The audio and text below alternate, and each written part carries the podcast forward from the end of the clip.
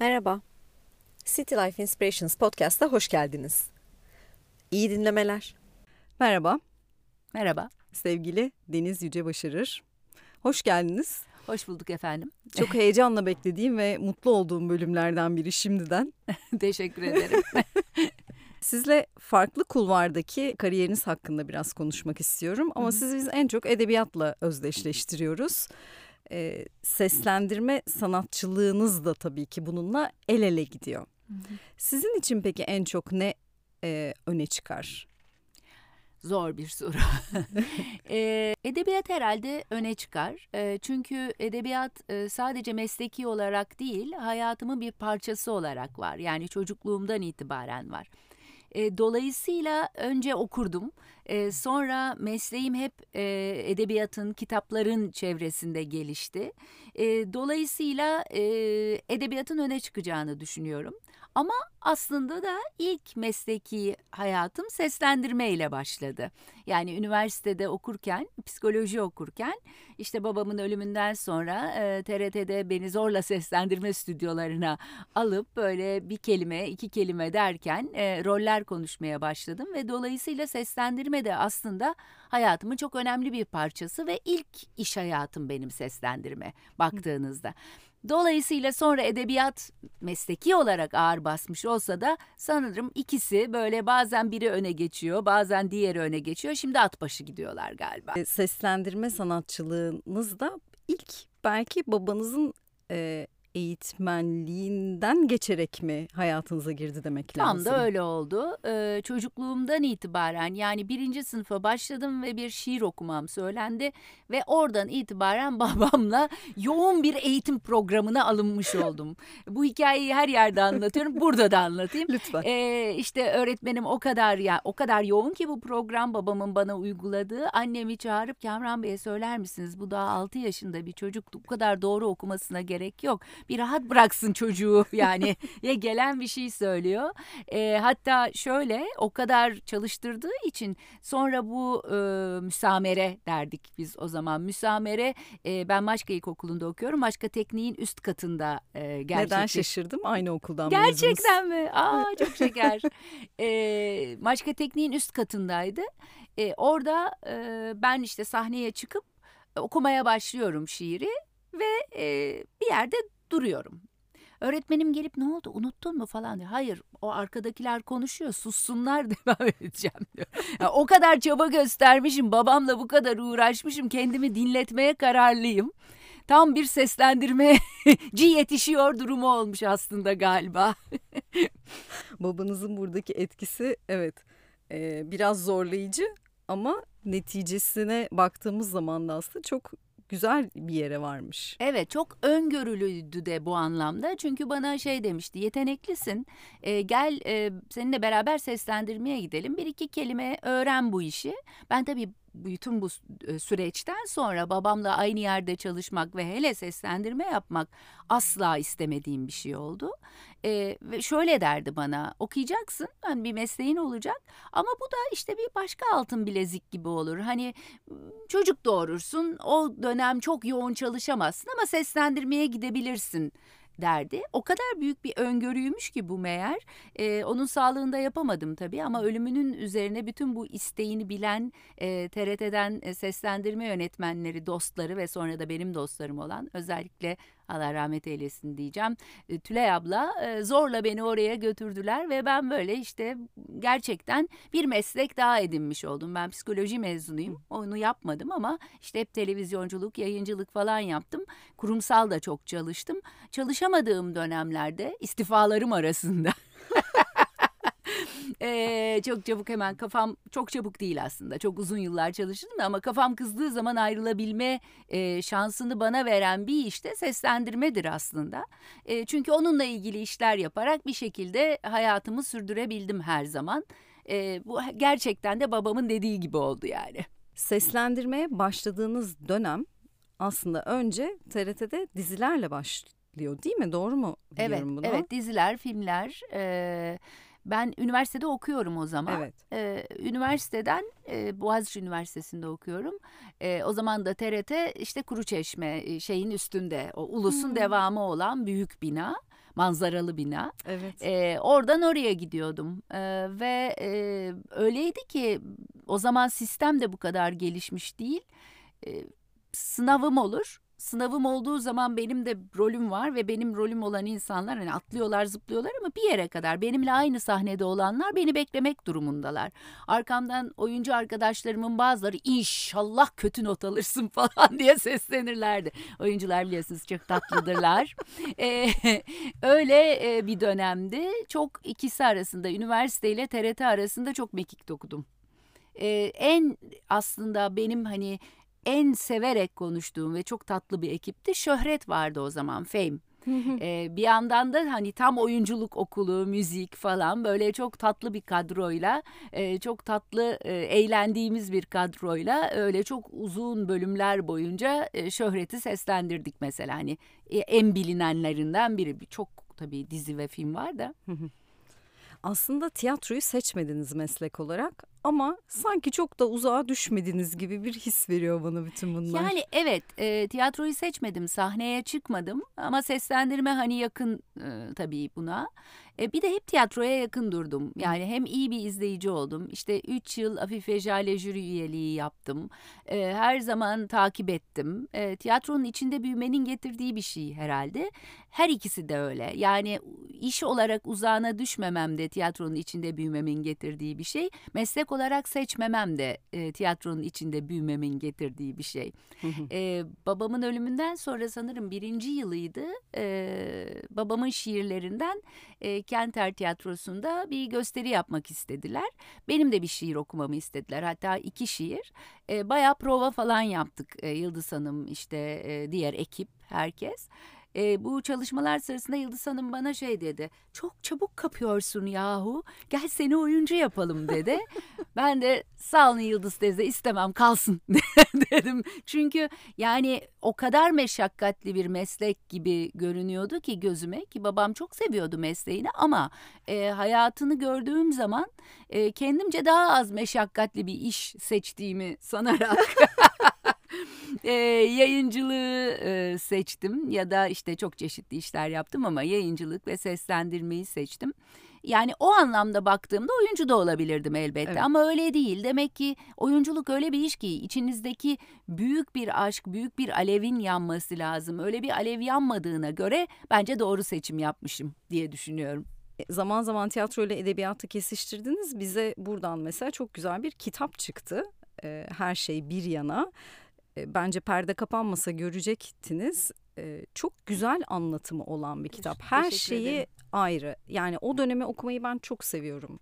E, zaten onlarla ilgili aktarılan anılar çok değerli. Şimdi tiyatroyu konuşuyoruz. Bir yandan bir yerden Orhan Veli giriyor falan. O kesişimler zaten bence çok heyecan verici. Ama sizin bir hikaye anlatıcılığınız var. Bana bu da çok güzel geliyor. Yani orayı siz böyle herhangi bir e, dönem anlatısı gibi yazmamışsınız Hı-hı. bence. Hı-hı. Doğru. Ee, biraz bir baba kız hikayesi de var orada. Ee, bir kızın babasına olan hayranlığı da var. Ee, sadece babasına değil aslında babasının içinde olduğu o topluluğa olan hayranlığı da var. Mesleğe, sahneye, edebiyata, tiyatroya. Ee, ben şu açıdan şanslıydım sanırım. Ee, bu kitabı yazabilmemde bu da çok önemli bir etken.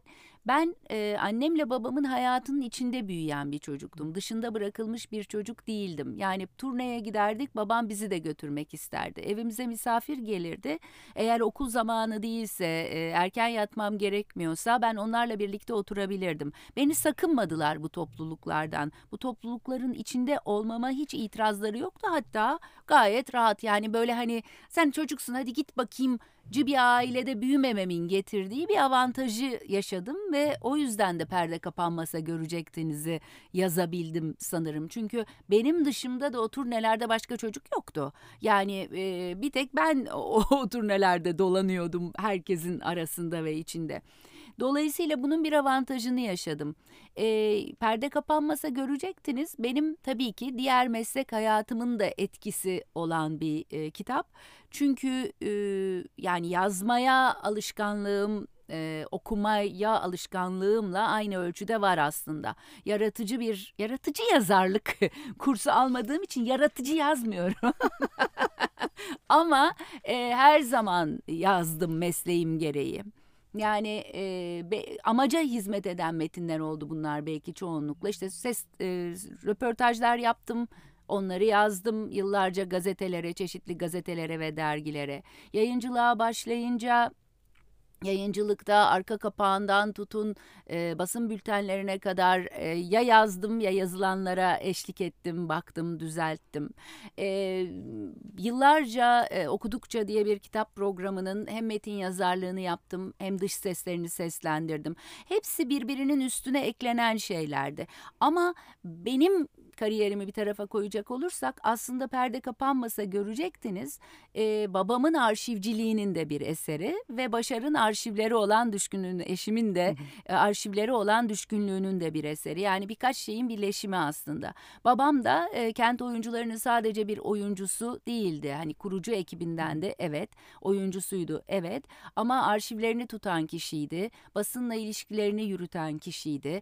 E, Türk tiyatro tarihindeki çok önemli bir tiyatro dergisini çıkaran kişiydi. Yani toplulukların bu kadar düzenli çıkan dergileri 60'lı yıllar her ne kadar e, Türk tiyatro tarihinin altın yılları bile olsa o zaman bile bu kadar düzenli çıkarılmış bir dergi yok. Kent oyuncularının dergileri gerçekten niye Orhan Veli'ye de gidebiliyoruz? Çünkü onlar Orhan Veli şiirini alıp agoparat e, çizgisinin üstüne koyacak kadar sadece tiyatroya ya da sadece bir rol dağılımına bakmayan dergiler çıkarmışlar. Onlar diyorum ama bu babam yani e, bu gerçeği de kabul etme. Eskiden bunları söylemeye utanırdım. Biraz da öyle bir şey var. İnsan 50 yaşını aşınca artık babası bile olsa ona hakkını teslim etme ihtiyacı duyuyor. Özellikle babasıysa da duyuyor galiba. Biraz o da var. E, gerçekten o dergilerin öyle olmasının sebebi tamamen babam. Çünkü hem edebiyata olan ilgisi ki şiirleri de var şair aynı zamanda hem edebiyat çevresiyle olan ilişkisi hem basın çevresiyle olan ilişkisi en güçlü olan kişi o ve dolayısıyla o dergilerde onun e, bakış açısından da çıkıyor bir yandan. Birbirleriyle röportajlar yapıyorlar, e, çeviriler yapıyorlar. E, yani örneğin Martı'yı diyelim ki oynuyorlar. Martı ile ilgili e, yurt dışında çıkmış bir yazıyı alıp oraya çevirtiyorlar. E, işte Göksel ablaya çevirtmiş mesela Göksel Korta'ya bir sürü yazıyı falan. E, Öyle olunca elinizdeki malzeme sadece 3-5 tane tiyatro fotoğrafı ya da 3-5 tane tiyatro metni olmuyor. Oradan aslında onların bakış açısını, ne yapmaya çalıştıklarını, ne kadar özenle yaptıklarını, bir oyunu seçerken neden seçtiklerini, bir oyunda bir rolü biri canlandırırken neden öyle algıladığını, neden öyle sahne üstüne taşıdığını falan anlama şansına da sahip oluyorsunuz. Dolayısıyla bu kitabın e, aslında e, temel izleyini o dergilerin oluşturduğunu söyleyebilirim. Kendi anımsadıklarım elbette var. E, tabii ki babamsına ve o çevreye hayran bir kız çocuğu gözetleme kulesi, küçük bir gözetleme kulesi var. Ama aynı zamanda o gözetleme kulesinin erişemediği yerlerde de o derginin bana verdikleri, yansıttıkları var. Ve tabii aslında bir de röportajlar var biliyorsunuz kitabı yaparken. O dönemi yaşamış e, kişilerle yaptığım işte Haldun Dormen, Göksel Kortay, Mustafa Alabora, Gül Onat falan, Mehmet Birkiye e, gibi, e, Genco Erkal gibi e, birçok oyuncuyla yaptığım e, söyleşiler de var. Dolayısıyla e, orada tablo biraz daha yavaş yavaş tamamlanıyor diyebiliriz. Türkiye'de zaten arşiv çok iyi tutulan bir şey değil. Onu yapmış olması müthiş bence. Onun yanı sıra da yani bu kadar derinlikli bir çalışma içerisinde olmak yani şimdi dünyada yapılıyor işte oyuncuların kendi aralarında evet, yaptığı evet. röportajlar. Yeni son bir Hollywood yıldızlarının birbirleriyle konuşmaları var Instagram'da evet. görüyorum. Ee, çok güzel şeyler yapılıyor şimdi. Evet evet yani o dönemde bunlar düşünülmüş orada çok zengin bir üretim alanı var. Türkiye'de şu anda o dönemle biraz böyle karşılaştırsak nasıl bir tiyatro ortamı görüyorsunuz? Zenginlik açısından baktığımızda ne dersiniz bunu merak ediyorum. Ee, şöyle birkaç açıdan karşılaştırabiliriz. Ee, sayıca çok arttığını gözlemliyorum evet. elbette. E, çünkü işte tiyatro okulları da ne kadar arttı, oyuncuların sayısı arttı. Elbette öyle. Ve ben e, Afife Jale ile birlikte e, tabii ki normal yılda e, izlediğim oyun sayısını 3'e 5'e falan katladım. Hatta belki daha fazladır. Yani sonuç olarak çok fazla oyun izlemeye başladım. Ve şunu gözlemledim. O zaman şey diyordum hep Başar'a. İstanbul tiyatroyla direniyor. E, tiyatro bir e, aslında bir muhalefet e, yolu olarak e, kendine çünkü medya kalmadı. Biz evlendiğimiz zaman Başar bana diyordu ki tiyatro öldü. Ben de diyordum ki tiyatro hiçbir zaman ölmez. Sonra e, öyle bir duruma geldik ki medya öldü, tiyatro ölmedi. Ve şimdi o da kabul ediyor artık tiyatronun hiçbir zaman ölmeyeceğini. Bunu kabul ettirecek bir duruma geldik. Gerçekten muhalefet, direnç tiyatroyla sürüyor. Ama bir yandan da şunu da gözlemliyorum e, şöhretlere dayandırılan prodüksiyonların da çok arttığını gözlemliyorum. Özellikle son 3-4 yılda. E, şimdi bu da tiyatro değildir demem. Yani böyle bir şey söylemem. Ama e, gerçek bir emekle, gerçek bir inançla, gerçekten gönül ve ruhla yapılan işlerle biraz daha reklama yönelik yapılan işler arasında da... E, Bakıyorum ve çok ciddi farklar görüyorum. E, seyirci büyük paralara öbürlerini tercih ediyormuş gibi geliyor bana. Yani aslında yer bulmak zor, e, bilet ücretleri yüksek. E, buna rağmen seyirci orada olmak istiyor. Çünkü bir çekin atıyor, zorludaydım diyor. Seyirci fotoğraf çekmek istiyor, orada olduğunu göstermek istiyor. Bir şöhreti izlediğinin e, kanıtını sunmak istiyor topluma. Şimdi bu e, tiyatroya ileride e, zarar mı verir, yarar mı sağlar e, bilmiyorum. Emin değilim. Yani bunu söyleyecek kişi de ben değilim. En azından hani tiyatro ruhunu yaşıyor diyebiliriz e, seyirciler için. Ama aynı seyirciyi keşke iki kişilik e, sadece bir perde önünde e, oynanan e, hatta sözsüz oynanan çok güzel oyunlara e, da götürebilsek. Yani bir şeyin alt katında oynanan e, işte e, bir binanın alt katında e, hiç özellikle tiyatro salonu olarak yapılmamış küçücük yerlerde ben o kadar iyi oyunlar izledim ki. Yani yüreğin konduğu, ruhun konduğu, düşüncenin konduğu yani e, sadece yürek ve ruhla da olmuyor bu iş bence tiyatro edebiyat hepsi düşünceyle de yapılması gereken işler yani akıl ve yüreğin eşit olması gereken işler e, dolayısıyla e, biraz bu beni endişelendiriyor o günle bugünü karşılaştırmak için söylersek sayıcı arttı. Tabii ki imkan olarak da, teknik imkan olarak da arttı. Seyirci sayısı da arttı. Ee, ama şuradan gidelim. İkisi arasındaki farkı şuradan anlatmaya çalışalım.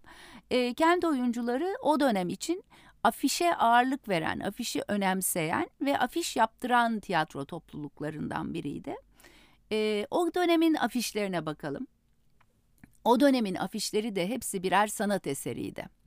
Ee, orada e, genellikle bir oyuncunun yüzünden yararlanılmazdı. Orada yeni hani tiyatro metninden tiyatro metninin sahneye uyarlanışından e, yola çıkan yeni bir sanat eseri. E, burada Yurda Er Altıntaş'ı özellikle anmam gerekiyor. Çünkü işte kent oyuncuların logosundan tutun da e, bütün afişlerine kadar birçok e, afişinde ve sanatında e, imzası olan biri Yurda Er Altıntaş.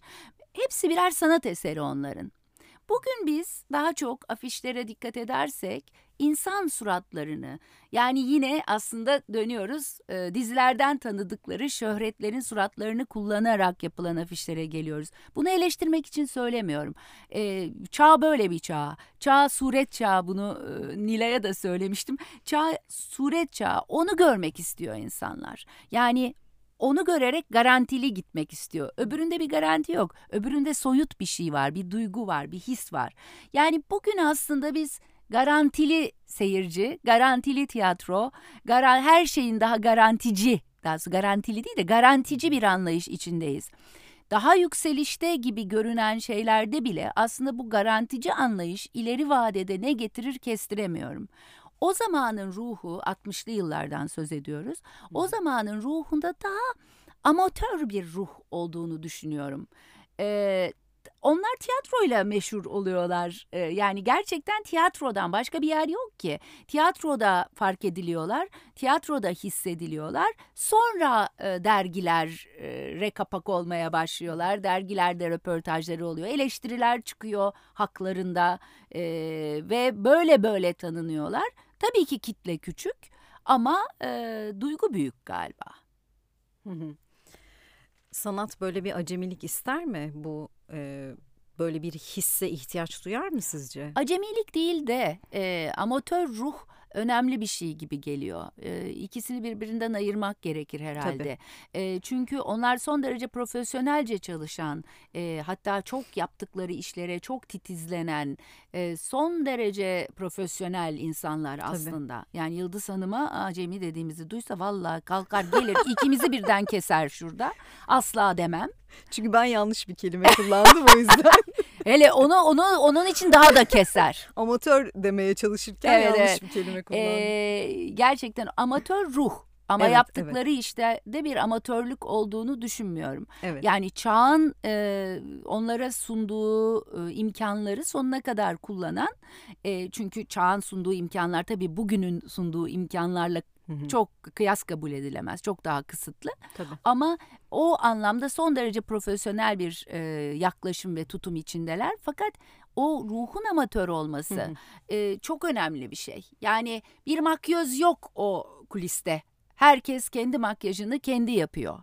E, orada yani daha neyi söyleyebilirim? Yani teknik olarak da biri oyunculardan biri o perdeyi de açıyor kapıyor belki. Bu amatör ruhtur. Yani kıyafetini genellikle babam hatırlıyorum kendi götürürdü. Yani çok özel dönem e, bir Çehov değilse orada bile bazen hani o gömlek olur falan denirdi. Bugün bunlar olsun demiyorum yani yanlış anlaşılmak da istemem. Ama işte amatör ruh aslında e, şunu da elinden ben de tutayım ne olacak yani hani starlığımdan e, yıldızlarım e, dökülmez diye düşünebilmedir ya da birlikte oturup düşünmektir. Bu benim işim değil ya ben sadece rolümü okur giderim dememektir falan diye düşünüyorum. Yani amatör ruh başka bir şey e, ama yaklaşım profesyonel tabii. Tabii. Ee, peki edebiyat tarafına geldiğimiz zaman tiyatro ile ilgili konuşurken seyirciyi çok denklemin içinde düşünüyoruz elbette. Tabii. Ee, belki dolayısıyla şu anki oyunların gidişatını etkileyen bir şey seyircinin tercihleri. Edebiyat bundan tamamen ayrışan bir alan diyebilir miyiz? Diyemeyiz.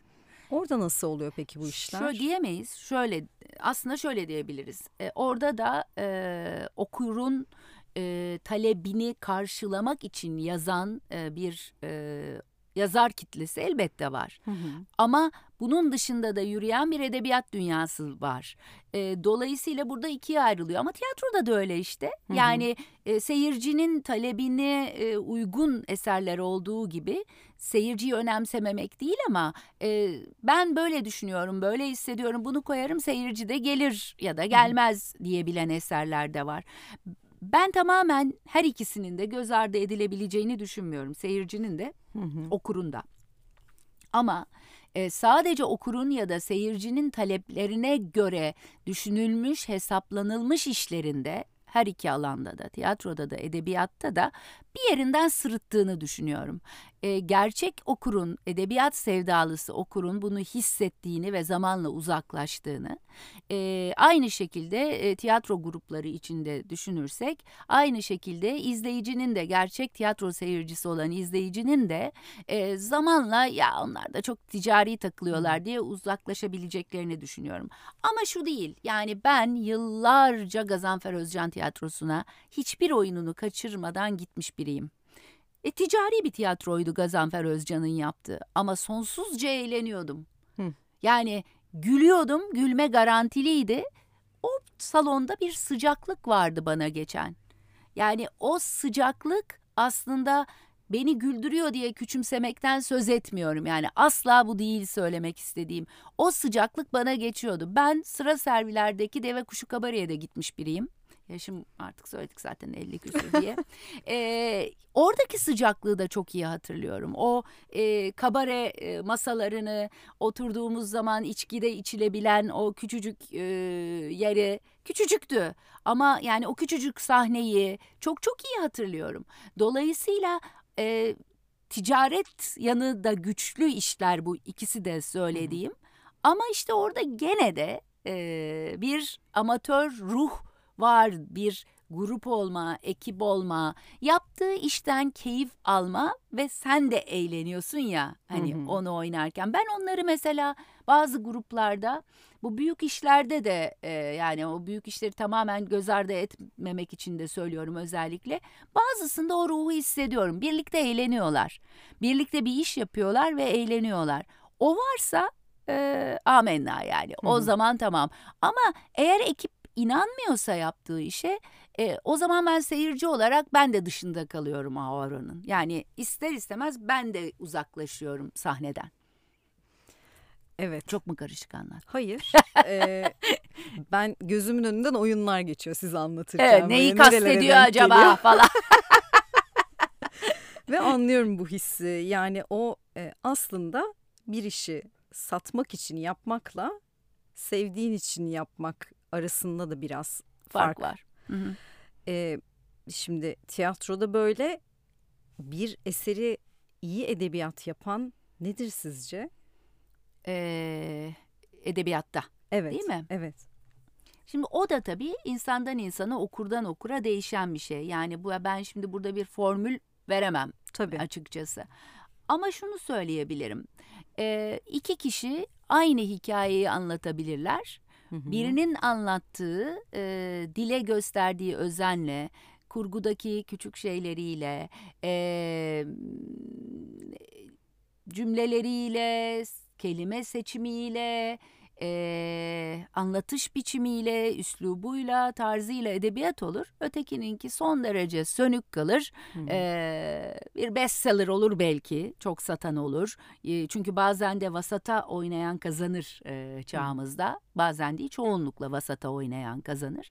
Ee, dolayısıyla vasat bir e, işte page turner olur. Yani rahat okursunuz ama aklınızdan orada bir cümle kalmaz. Ya da kalır da son derece klişe bir cümledir. İşte onu altına Can Yücel yazarsın, Cemal Süreyya yazarsın falan. Kimin olduğunu da bilmeden Instagram'da paylaşırsın. E, öyle cümle kalır ama öbüründe daha çok düşündüren bir cümle kalır. Yani cümle kalmasa bile bir bir düşünce kalır, bir soru işareti kalır. Bence edebiyat e, sorulara yanıt bulan değil, soru sorduran bir iştir. Dolayısıyla bir kitabı okurken siz ne kadar çok soruyla e, hemhal oluyorsanız, ne kadar çok kafanızda soru biriktiriyorsanız aslında o eserin daha değerli olduğunu düşünüyorum ben. Hmm. Ama tabii ki yine söyleyeceğim okurdan okura da değişen bir şeyden söz ediyoruz. Peki okurluk sizin hayata bakışınızı etkilemiş midir? O çok etkilemiştir herhalde. Nasıl mesela? Yani e, bunca yıldır e, bunca yıldır bunca yılın okuruyum. E, yani bir sürü metin e, geçti gözlerimin önünden. E, bu şu demek aslında bir sürü insan geçti demek. Hı hı. E, bir sürü farklı düşüncede karakterle tanıştım. E, bir sürü farklı düşüncede karakterin çelişkisine tanık oldum. Hı. E, hüznüne tanık oldum. Sevincine tanık oldum. İnsanı anlamayı sadece insanlarla tanışarak değil de metinler üzerinden de yapabilir bir kişi diye düşünüyorum. Bu e, hayatı yaşamamak ya da e, sosyal olmamak anlamına gelmiyor. Aslında e, sosyal olduğumuz ortamlarda birini anlamak için e, gerçekten edebiyatın e, empatiyi geliştirmek için edebiyatın çok çok önemli olduğunu düşünüyorum. Kurgu bizim e, sosyal zekamızı açan ve geliştiren bir şey. E, kurgularla yaşadığımız zaman, kurguları hayatımıza kattığımız zaman başka insanların duygularını anlama ve onlarla e, daha doğru bir iletişime geçme yolunda aslında ilk adımı da atmış oluyoruz. E, hiç bize uymayacak, bambaşka bir dünyanın insanını e, edebiyatta herhangi bir metinde tanıyabiliriz. Ve sonra bir gün tesadüfen karşımıza çıktığı zaman da ona empati gösterme, onunla bir iletişim kurma şansına sahip olabiliriz. Ben çok çeşitli insan tanıdım hayatımda da. Yani e, metinlerde de tanıyamadığımın açıklarını kapatmışımdır diye düşünüyorum. E, dolayısıyla bu benim bütün meslek hayatım boyunca anneliğimde, e, belki e, sevgililiğimde e, ya da arkadaşlığımda da faydası olmuştur diye düşünüyorum. Yani faydası Bazen olmuştur, belki bazen zararı olmuştur. Hı. Belki bazen aşırı duyarlı davranmışımdır, belki kendime bir zararı vardır bilmiyorum ama sonuç olarak hayata bakışımı yönlendirmiştir, e, çeşitlendirmiştir, e, renklendirmiştir. Bazen de karartmıştır belki. Yani e, çünkü çok düşünmek de, çok anlamak da e, insana her zaman da fayda sağlamıyor. İyi bir okur nasıl biridir peki o zaman? Ya o konuda şu anda o kadar e, dertliyim ki. Şimdi iyi bir okur olduğunu e, düşünmeniz gereken birçok kitabı okuduğunu sandığınız bazı insanların özellikle e, ülkemizde son 5-10 yılda e, gene de nasıl bu kadar ayrışabildiklerini, birbirlerini anlamaktan nasıl bu kadar kopuk olduklarını hayretle izliyorum ben. Herkes e, aslında iyi bir okurun e, gerçekten iyi bir okursa, sadece okudum deyip geçmiyorsa, öylesine okumuyorsa, e, aslında karşı tarafı anlamaya meyyal olmasını beklerim. Hı hı. E, ama e, ülke öyle bir durumda ki şu anda e, kimse kimseyi anlamıyor gibi düşünüyorum. O zaman acaba kimse okumuyor mu diye de şüpheleniyorum. Hmm.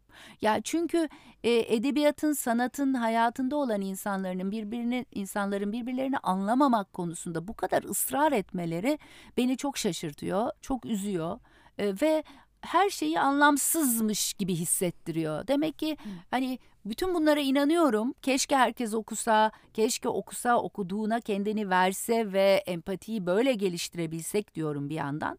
Ama yüzyılların entelektüellerine, entelektüellerine bakıyorum ve birbirlerini anlamakta bu kadar güçlük çektiklerini görünce de bir umutsuzluğa kapılıyorum. Ama yine de ısrarla söylüyorum. E, sadece kendi aklına, kendi fikrine, kendi düşünce yapısına uyan şeyleri okumak değil de e, daha açık olmak, dünyaya daha açık olmak ya da okuduğun şeyden kendine uyanı alıp kendine uymayanı bir tarafa atmak yerine kendine uymayanın üzerinde durmak. Bu ben bunu anlamıyorum, hissediyorum ama bir şey var burada diyerek onu açmaya, en çok onun üzerine düşünmeye çalışmak belki de bize fayda sağlar. Yani iyi bir okur aslında kendine uyanı alıp uymayanı öte tarafa atan değil de iyi bir okur aslında gerçekten okuduğu üzerine düşünen, kendine aykırı geleni bile anlamaya çalışan okur olmalı diye düşünüyorum. Yani çok satanı, önümüze çıkanı, tavsiye edileni değil. Hatta ne okuduğumuz bile belki değil bazen de onu nasıl okuduğumuz. Evet, nasıl okuduğumuz de. da çok önemli. Yani okuduğumuz şeyin e, çerçevesini çizmeyip açılımlarına bakmak. Yani nerelere kadar uzanıyor'a bakmak. Aslında hı hı. bunu yapmak için biraz daha okuduğumuz yazarı tanımaya çalışmak şahıs olarak değil. Hı. Bulunduğu ortamı, toplumu, zamanı, o zaman metinlere örneğin şöyle bir örnek vereyim. Ben Jane Eyre'i biliyordum. Hı hı. Ben okurum için Jane Eyre'i yapacağım zaman e, tekrar hakkında yazılmış şeyleri okudum. Sağ olsun Sezen de benim çok kafamı açtı. Sezen Ünlü Önen'le yapmıştık o bölümü.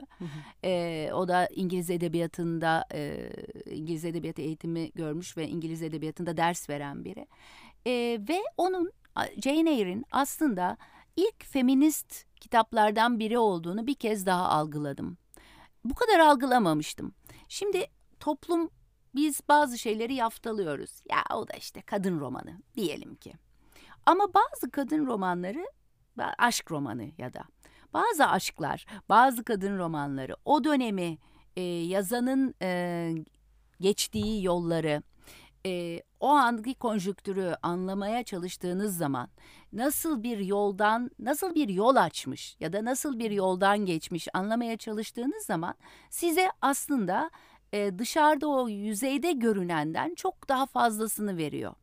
Her kitabı bu kadar detaylı okuyamasak bile en azından e, bunlara açık olmak, yani yorumlara açık olmak, e, yazarın dünyasına açık olmak, anlamaya meyyal olmak, anlamaya yönelik olmak e, daha okurluğumuzu geliştirecek bir şey insanlığımızı da geliştirecek bir şey. Toplum içinde insan olmayı da e, daha geliştirecek, rahatlatacak, birbirimizle iletişimimizi güçlendirecek bir şey diye düşünüyorum.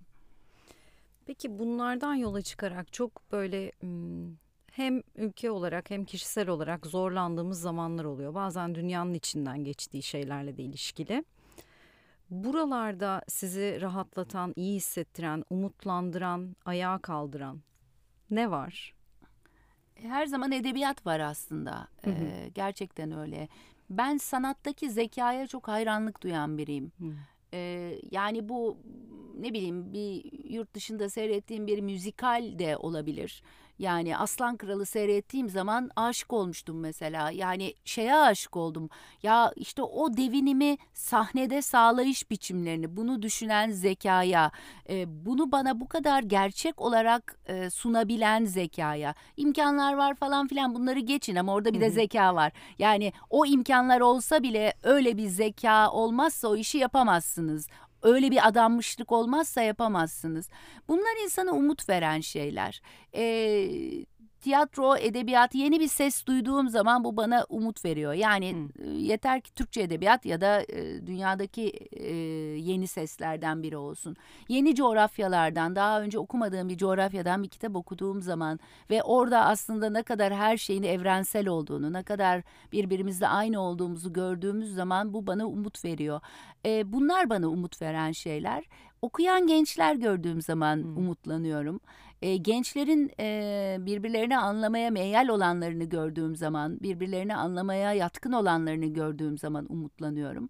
Ama tam tersini çok sık görüyorum. O zaman çok umutsuz oluyorum. E, bunlar umut veren şeyler bana. Yani aslında hep üretkenlik, üretebilmek, e, birbirimize seslenecek işler üretebilmek umut veren şeyler insanın bir şeyleri yaratma kapasitesinin ne kadar heyecan verici ve e, evet. hayret ederek bazen takip ettiğimiz şeyler. Ben okurum da aslında e, biraz önce söylediğiniz iyi okurluk hı hı. müessesesine evet. hizmet eden bir şey son evet. derece. Peki yine bütün bunların ışığında yayıncılık da sizin hayatınızda çok önemli bir yerdeydi ve çok da güzel işler yaptınız. Niye bıraktınız yayıncılığı? Olaylar öyle gelişti. ee, şimdi yayıncılığı aslında şöyle oldu. Hani ben yayıncılığı artık bırakıyorum diye bir karar almadım. Ee, öyle değil. Fakat e, Doğan Kitap'tan ayrılırken Doğan Kitap'la olan zamanım dolmuştu. Ben Doğan hmm. Kitap'la artık uymuyordum. Ee, benim kafam Doğan Kitab'ın kafasına uymamaya başlamıştı. Ee, dolayısıyla Doğan Kitap'tan öyle ayrıldım. Hepsi tam kafama uyan bir yayıncılık yapma şansını bana sağladı. Ee, ve e, orada bulunduğum üç yıl içinde gerçekten de e, Doğan'da yapamadığım birçok şeyi yaptım. Hem Hı-hı. anlayış olarak hem kitaplar anlamında.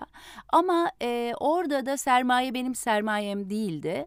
dolayısıyla sermaye birdenbire fikir değiştirdi.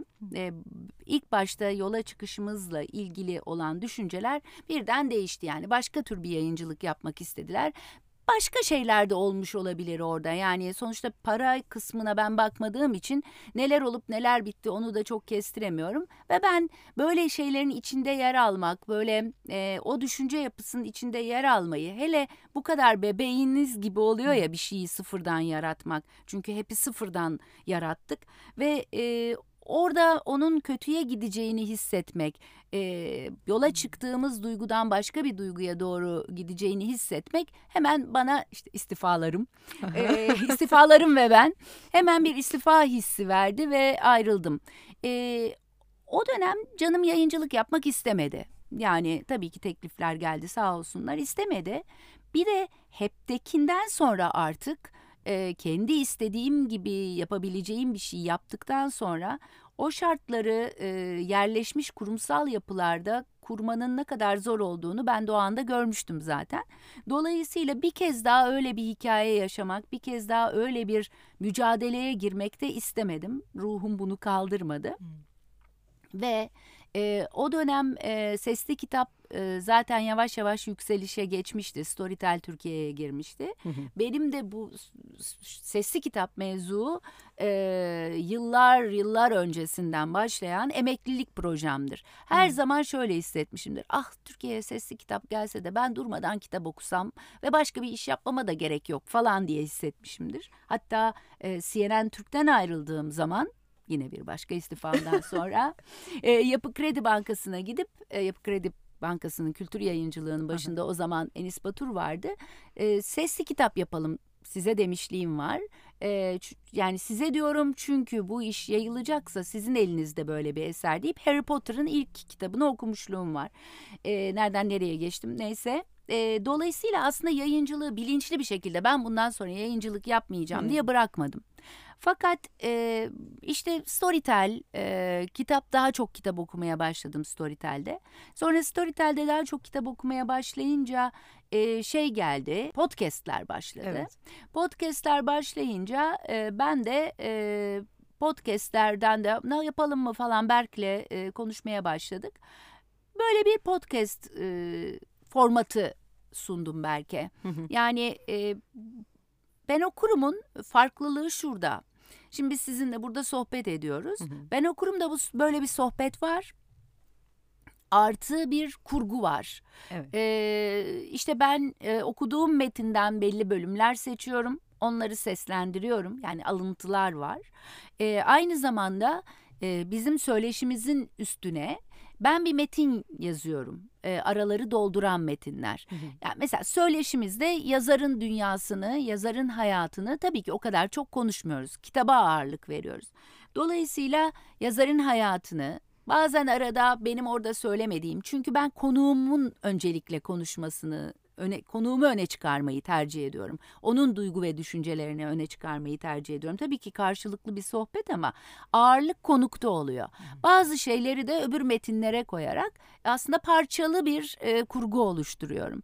Dolayısıyla ben okurumun e, narrative podcast diyorlar buna. Türkiye'de e, olan genel olarak genel podcastlerden böyle bir farkı var. Yani aslında bir kurgu yapılıyor, bir metin yazılıyor, seçmece yapılıyor. Yani her bölümde ben bir kurgu yapıyorum orada. Storytel'de daha çok kitap okudukça e, ve podcast'te başlayınca, podcast de büyük emek işi ve Hı hı. bayağı zamanımı alıyor. Ben yavaş yavaş e, iyice yöneticilikten e, ve yayıncılıktan uzaklaşmış oldum. Aslında yayıncılıktan uzaklaştığım söylenemez de çünkü Hı hı. o camiayla, e, yazarlarla falan işler yapıyorum hep. Dolayısıyla e, yöneticilikten uzaklaştım diyebilirim. E, ve böylesi daha böyle özgür olmak daha iyi geldi galiba. Bir karar değil yani zamanla böyle gelişti. Böyle gelişti. Bir röportajınızda gördüm. 20 yaşındaki Deniz'e ne derdiniz? Çok da kafaya takma Deniz. Her su akar yolunu bulur mu demişsiniz. Böyle evet doğrudur var. demişimdir. Gerçekten öyle düşünüyorum. E, hala da bir sürü şey kafama takmayı da beceriyorum ama bu arada. Hmm. E, fakat e, mesleki olarak gençlerde özellikle çok görüyorum bunu haklı olarak. E, ne olacak, ne yapacağım? Hani Hmm. bunu okuyacağım da ne olacağım? Çok haklılar, çok doğru bir soru. Hepimiz böyle sorulardan geçtik. Yani ben psikoloji okudum ve Evet. hiç yapmadım mesleğimi a- Hı o anlamda. Ama gerçekten de su akıyor, yolunu buluyor. Ee, bir şekilde sadece şuna dikkat etmek gerekiyor. Yaptığınız işi elinizden geldiği kadar iyi yapmaya gayret etmek. Ben bazen şeyi düşünüyorum. Öyle olaylar oluyor ki e, hala iş yapabiliyor olduğuma şaşıyorum. Hı. Çünkü e, insanların çalışmaktan çok kendilerini pazarladığı, e, ilişkilerine dikkat ettiği e, ya da birbirinin altını oyarak kendini ön plana çıkarmaya çalıştığı dünyalar var malum. Ben bunları e, hiç böyle biri değilimdir. Ben çok işe Alman e, disipliniyle çok işe odaklı bir insanımdır. E, şeyim de yoktur. Kişisel e, sorun da e, num da yoktur. Yani me- ben benim için kişiler değildir önemli olan. Benim için önemli olan iştir. E, orada hiç kişisellik çıkartmam ortaya. Bu işi böyle yapalım, yapalım ama iş olsun yeter ki diye bakarım. Böyle bakan e, çok da insan yok Türkiye'de. O Hmm. yüzden kişisel mevzular çıkıyor ortaya. Sen ben davasına dönüşüyor. Ben şimdi yani bunca yıldır ama öyle ama böyle ama orada ama şurada hep çalıştım. Sanırım e, çalışmamın ve e, kendimce bir noktaya gelmiş olmamın tek nedeni var. Çalışkanlığım, e, işe olan e, tutkum, ne iş yapıyorsam hep sevdiğim işleri yaptım, şanslıydım. Ama sadece de şans değil galiba. Yani sevdiğim işleri de oldurmak için çaba sarf ettim. Dolayısıyla ben geçtiğimiz günlerde Koç Üniversitesi'ne gittim gençlerle konuşurken e, bu, bunu e, her, her yerde bunu söylüyorum. Yani önemli olan gerçekten kendinizi verebilmeniz. Evet şartlar kötü. Evet bazı işler için imkanlar o kadar da yok.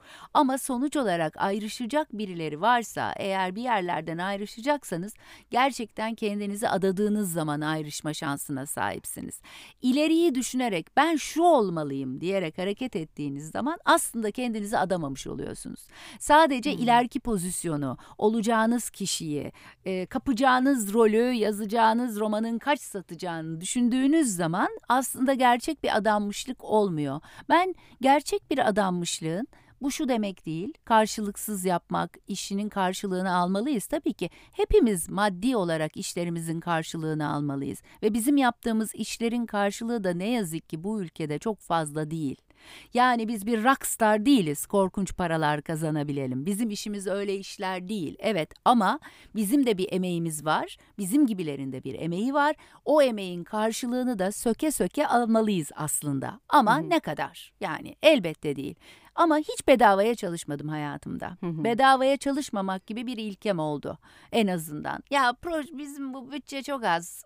Sen gelip şunu bir seslendirsene dendiği zaman yapmadım. Yani ama üç ama beş. Sonuç olarak benim bu kendi işime olan saygım, kendi kimliğime olan saygım.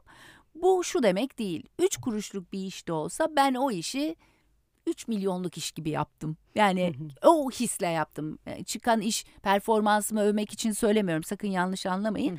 Sadece ruhum ve duygumu geçirmek adına söylüyorum. Hepsini aynı aynı adanmışlıkla yaptım. Bence adanmışlık önemli bir şey. Bu gücü nereden buluyorsunuz Deniz Hanım?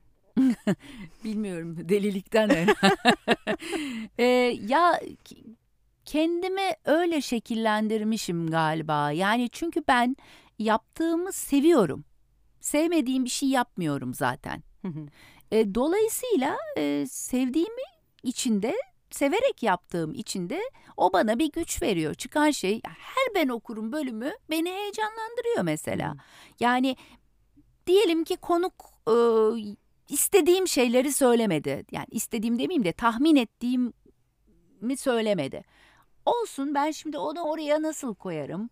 Onu nasıl başka türlü bağlarım? Ama bak bu da konuğun da şurası vardı. Bu ilgi çeker. O zaman onu öne çıkarayım falan diye kafam hep böyle çalışıyor. Bir bu, her bölüm benim için bir çeşit bir yandan da bulmaca çözmek gibi. Hmm. O bulmacayı çözerken de zevk alıyorum, eğleniyorum. Yani ya da işte bir metin okurken de Storytel'e kitapları okurken de e, çok sevdiğim yazarlar da geliyor. O kadar bayılmadığım kitaplar da geliyor. Hmm. Ama olsun orada da kendimce başka bir dünya yaratıp devam edebiliyorum. Yani benim kendi kendime ait hayal gücüm kuvvetli galiba. Yani dışarıya yansıttığım hayal gücüm öyle olmasa da kendim bir şekilde eğlenerek başka bir dünyanın içine girebiliyorum sanırım. Sanırım o yüzden. Çok teşekkürler anlattığınız her şey için. Ben teşekkür ederim davet ettiğiniz için.